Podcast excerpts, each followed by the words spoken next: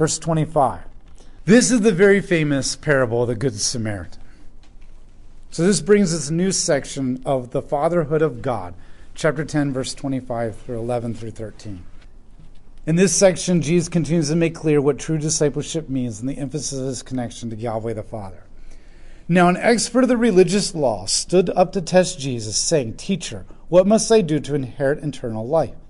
And he said to them, What is written in the law? How do you understand it? And the expert answered, Love the Lord your God with all of your heart, with all of your life, and with all your strength, and with all your mind, and love your neighbor as yourself. And Jesus said to him, You have answered correctly. Do this, and you will live. Now, this first section of the parable is an expert of the law asks a question. Jesus responds to his own question, and then the expert of the law answers it. This is going to be done two times. So in chapter 10, verses 25 through 27, the expert in the law asks a question, Jesus then responds with his own question, then the expert in the law answers.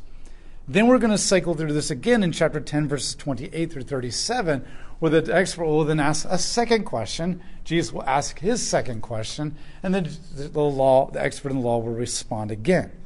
The difference in this section is that when Jesus goes to ask his question, he first sets it up with a parable. So, question is asked by the expert in law. Jesus asks a question. Expert in law answers. The expert in law asks another question. Then Jesus sets it up with this parable and then he responds with his own question after the parable has illustrated the point that he's going to make with his question. And then the expert of law answers. This is the, the format that we have here. And this parable is not Jesus telling a parable. This parable is launched by a debate between him and the expert in law because the expert in law is seeking to justify himself. He has no desire to really truly know the answer. He has the desire to trap Jesus and prove that he knows more than Jesus. And so this is not uncommon for Jesus. Jesus often answered people's questions with a question. Now, this is called the Socratic method. If somebody asks a question, you ask them a question in order to get them to think about it more because people just usually want answers. But Socrates is trying to teach you how to think.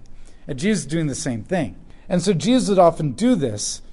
Mostly, the initial question that was put to him was either obscure like the guy didn't ask the question well enough or specific enough or came in at the right direction in order for the audience to get what was really there, or it was just impertinent, snobbish, elitist. And so Jesus often uses his question to reorient the conversation. So the, the guy is asking, What should I do to inherit the, the kingdom of God? And Jesus is like, That's not really what you're really about. That's not what you really want to know. You're trying to teach, trap me. So normally you would sit at the teacher's feet, any teacher, rabbi, whatever, and he was Pharisee, you would sit at their feet, and then if you had a question, you would stand in respect. And so you would stand up and you would say, Teacher, I have a question. They would say yes, and you would stand up and, and with respect, you would politely ask the question. So when the teacher in the law stands to ask this question, this is actually customarily respectful. But He's doing it to test Jesus, to entrap him. So his respect is false.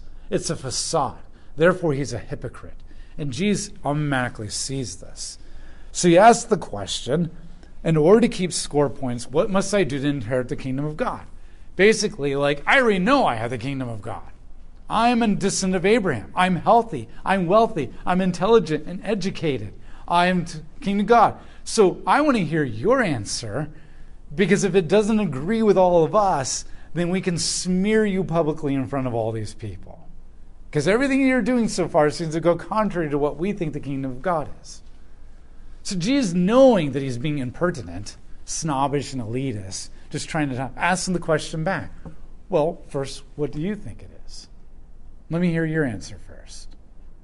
And of course, he quotes from Deuteronomy chapter 6 through 4, 6 4, and Leviticus 19 18. Love the Lord your God with all your heart and mind, and love your neighbor as yourself. And most Pharisees that debated what are the two greatest commandments, and most of them come to the conclusion that it was these two passages. And so they at least rightfully got that the ultimate heart of the law was love God and love others. Love. So he quotes that. And Jesus says this.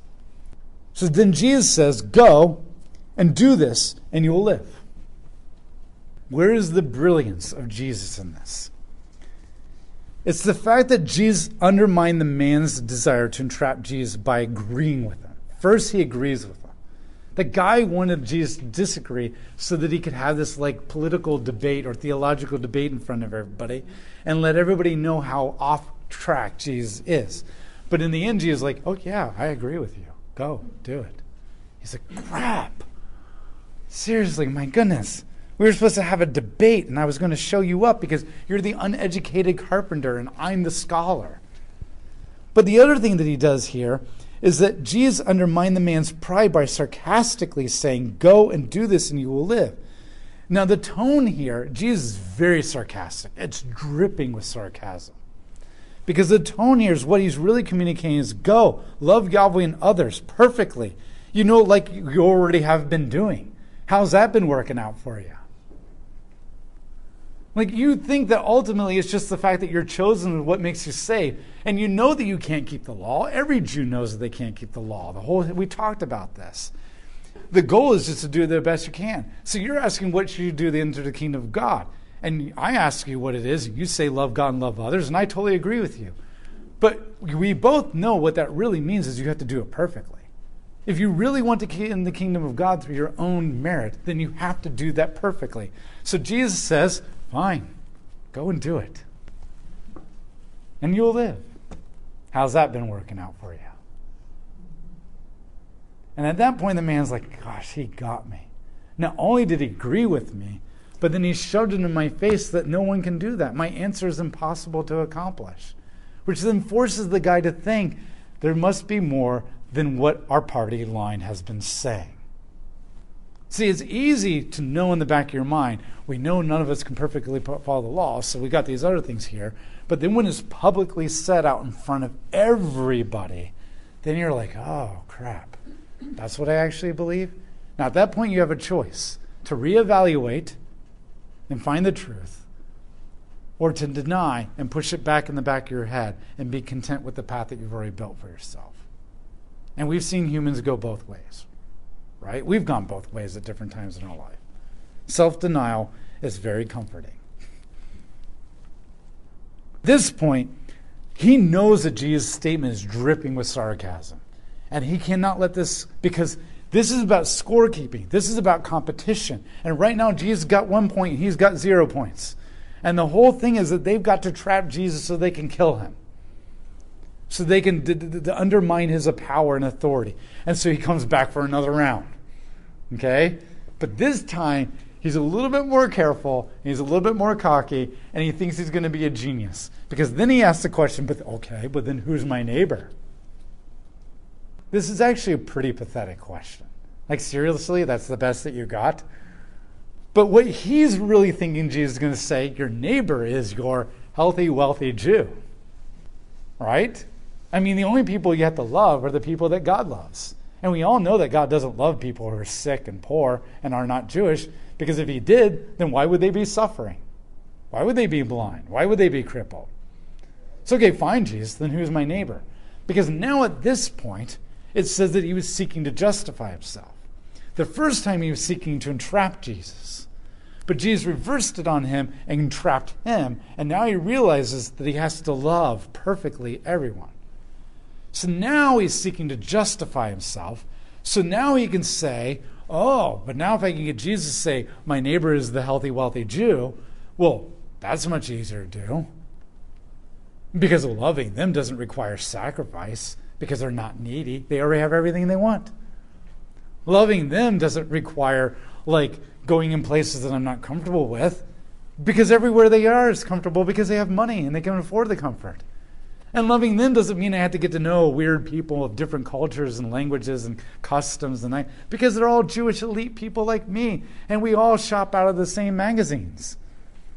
If I can get Jesus to say, now it's not about entrapping Jesus, now it's about getting Jesus to agree with me on who my neighbor is, so then I can feel good about myself, go back in self denial, and live in comfort. That's what he's ultimately. So that's where Jesus says, no, no, no, no. I'm not. You're the one that set this trap and then I turned it on you. And now you want to get out of it. I'm going to just dig you in deeper. You want to know who your neighbor is? Let me tell you a parable. Here's my question. Verse 29 But the expert was wanting to justify himself and said to Jesus, Who is my neighbor?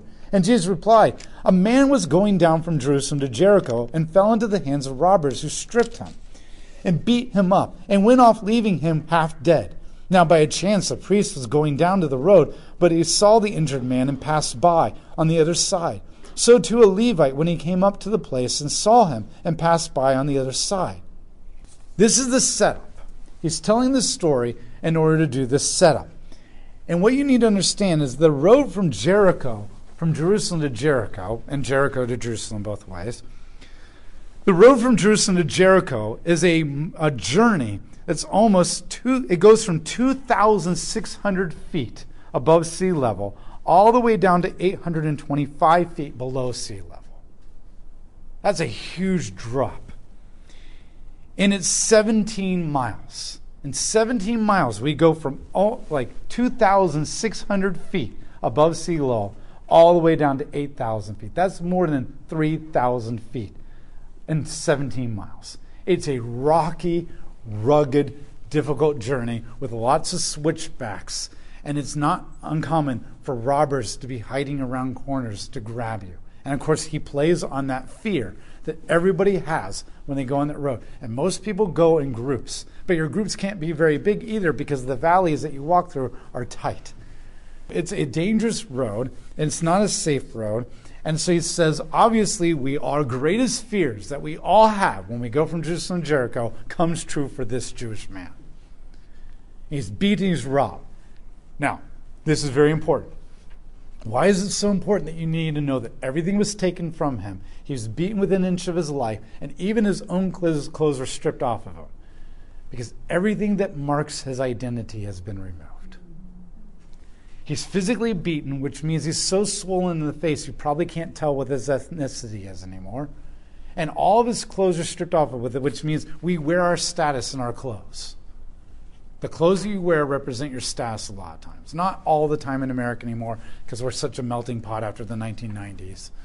Fashion just kind of went everywhere after the 1990s. But to a certain extent, your status still is represented by the emblems on your shirt, the, the badges that a general has, the, the suit that you wear to work versus the, the jumper you wear to work, something like that. You can see social status in clothes. He doesn't have any money on him, so he can't open his wallet and find out what credit card. Does he have the platinum one? Okay? There's nothing to identify his status, which means you can't determine whether he's worthy to be with or not by his status anymore. Everything that you think is important is now completely gone.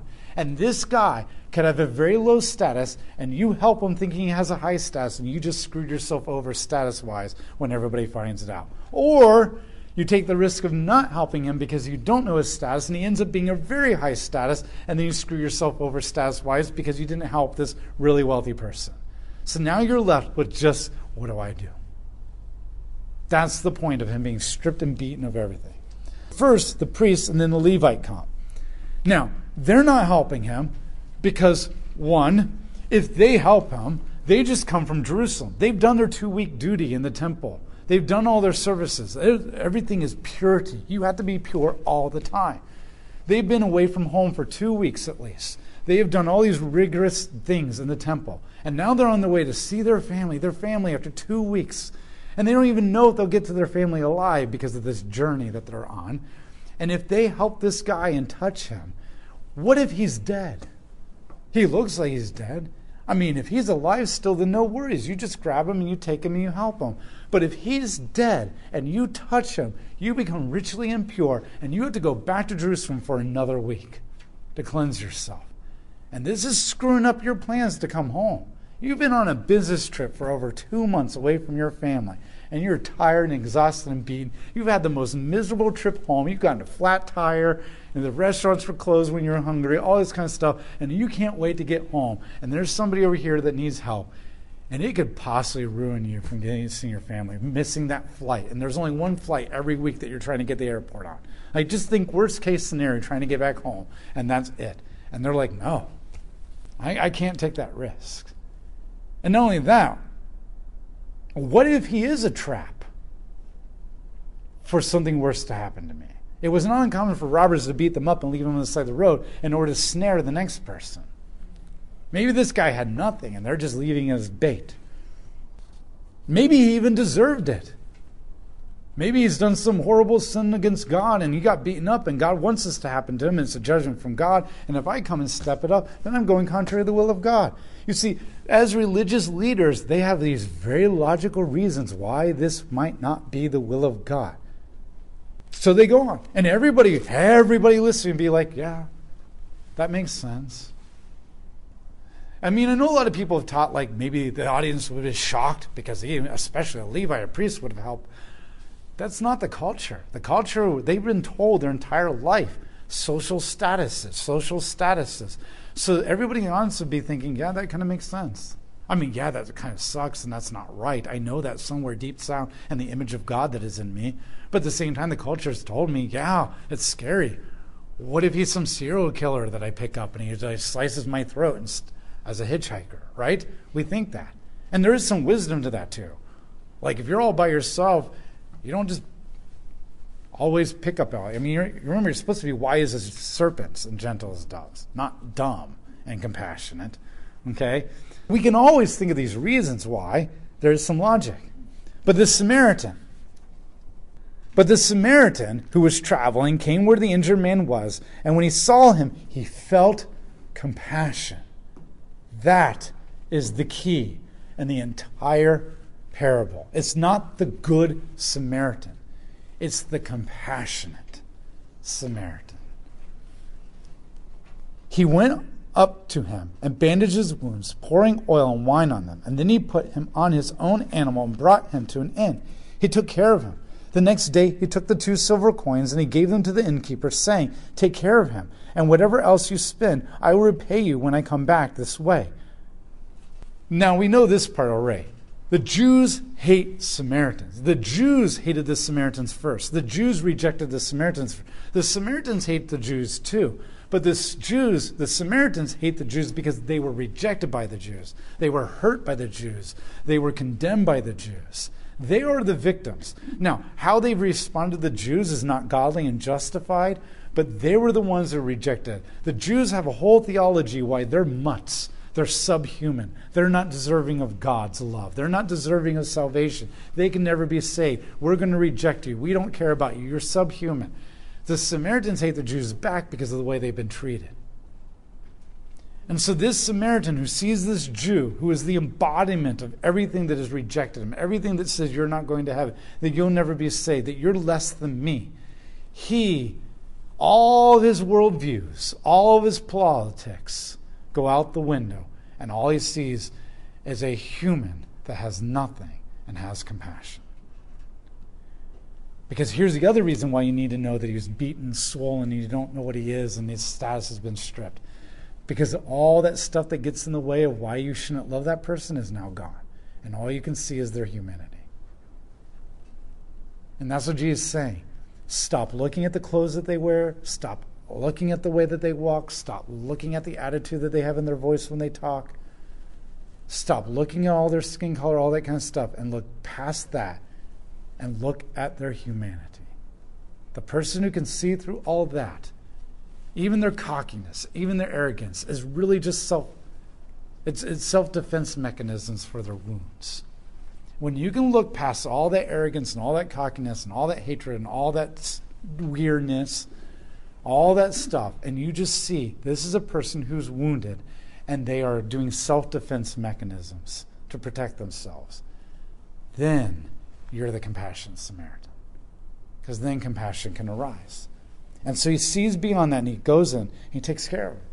He risks being attacked and losing his life. He risks being unclean by touching a dead person.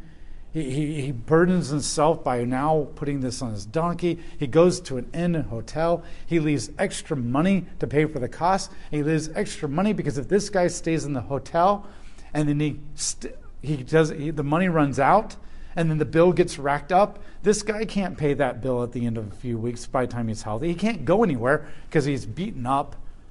And then, if, and then because he doesn't have any money to give him, he's going to rack up a debt. And so he'll get healthy, but then the innkeeper will sell him into slavery to pay off the debt. And so this guy makes sure that not only does he get healthy and he's taken care of, he makes sure this guy never goes into slavery. He buys his debt and frees him from slavery, so to speak. He ensures that he has a future beyond it. He ensures that he has a future to be accepted back into the community after he is beaten up. He goes over and beyond in his compassion and making sure that this guy's not just taken care of today, but he's set up for the future as well. And then Jesus says, Which of these three do you think was the actual real neighbor? And the teacher in the law says, The one who showed mercy. You've got to understand what's going on here. He can't even say the word Samaritan. Jesus says, A Samaritan. But this guy is like the guy who showed mercy. I can't believe you just made me say that, Jesus. And because I'm not going to give you the satisfaction, I'm not going to say Samaritan. So if anybody's recording this in a podcast, they didn't hear me say that. He is not happy. But he knows. He knows the law well enough. He knows life well enough that that's truly the real neighbor. And what Jesus is saying is that your neighbor is whoever you come encounter. It's not social status, it's not skin color, it's not gender, it's not attitude, it's not respect, it's not love.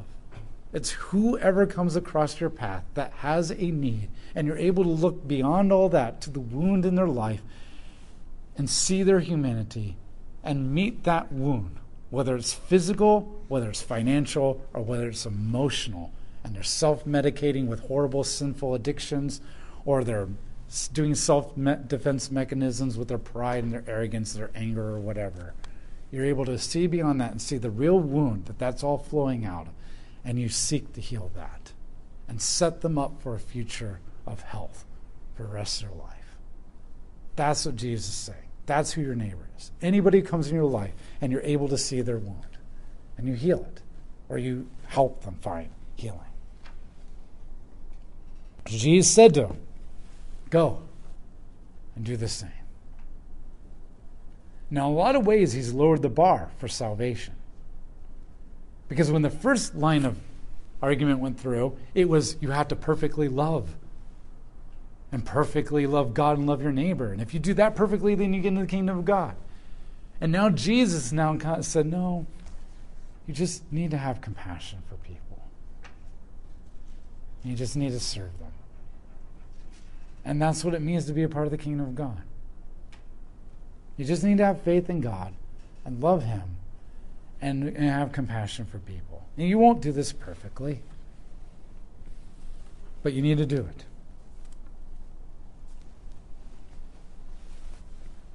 This man had to admit to himself that he had wrongly interpreted the scriptures.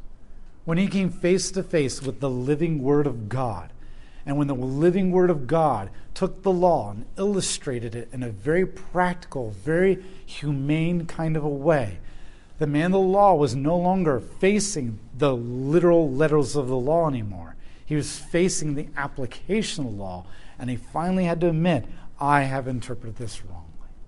That's the power of stories. The power of stories is to take those literalness. This is why God gave us the stories first and then gave us the epistles. Because without the, without the First Testament, the epistles are just a bunch of abstract theological concepts that we can do mental gymnastics of why we don't have to do that, or why we already have. But with the stories of the First Testament, all of a sudden these abstract theological principles become very concrete life love examples. He has to admit this. And what he's saying here is that the parable is pictured grace responding to need. It contrasts the response of the righteous Jewish leader who would not help their own kind with the response of the Samaritan, who was the lowest human around and had every right to hate the Jewish man on the road but did not. The parable showed that one cannot use the law to find exceptions around who to love and who to love by either segregating yourself or defining for yourself who your neighbor is. One does this because they already belong to God and they want to love Him and others, not to earn a position of belonging to God.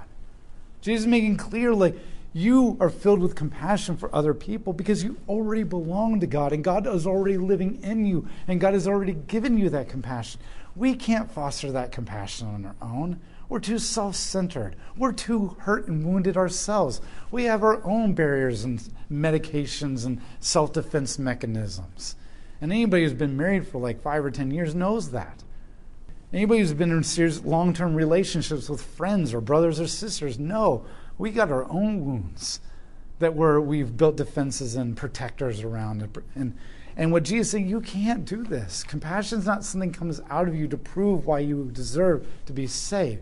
Compassion is something that flows out of you because you already belong to God, because you're already saved, because He's working your life. And this is why we need to say, God, give me the ability.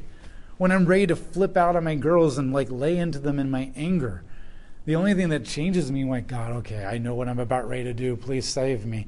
And then all of a sudden, unfathomably, this peace comes over me. And, and the, what comes out of me is not me. And I've seen the evidence of that so many times to realize that that's the fruit of the Spirit. In my own effort, I just get angry and frustrated.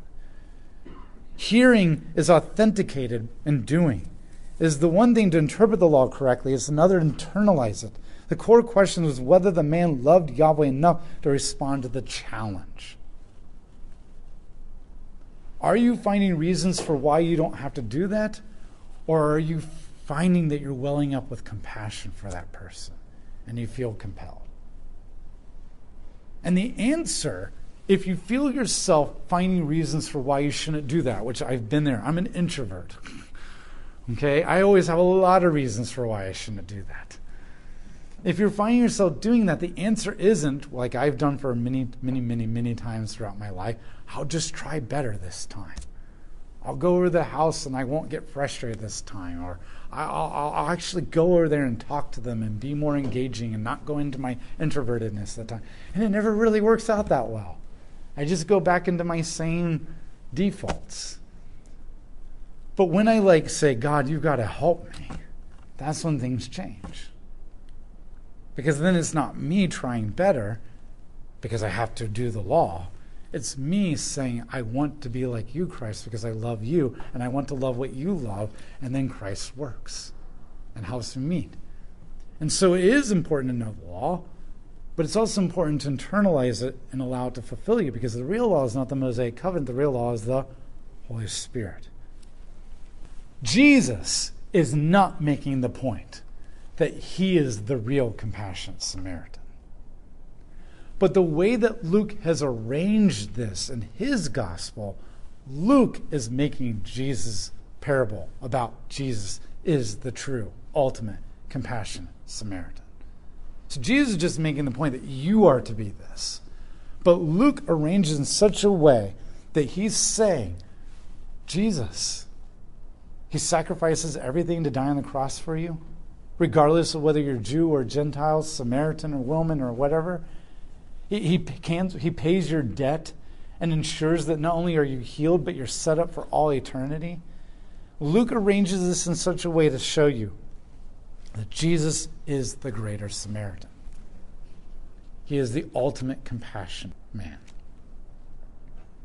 And this is what true discipleship looks like not trying to justify why you deserve this, why you belong to God, not trying to find reasons why you can live out the law and your love for people the way that you want to do it, where it's comfortable and convenient for you, but just merely seeing people the way that God sees them and allowing God's compassion to well up in you, and trusting that He will take care of you when it requires a significant sacrifice to love difficult people. And one of the things that helps you do that is to realize how difficult it is to love me and how much people have sacrificed for me and my defense mechanisms and my self medications. And they've looked through that and they've decided to invest in me when I wasn't always easy or fun. Love your neighbor as yourself. And this is the point that the Good Samaritans make.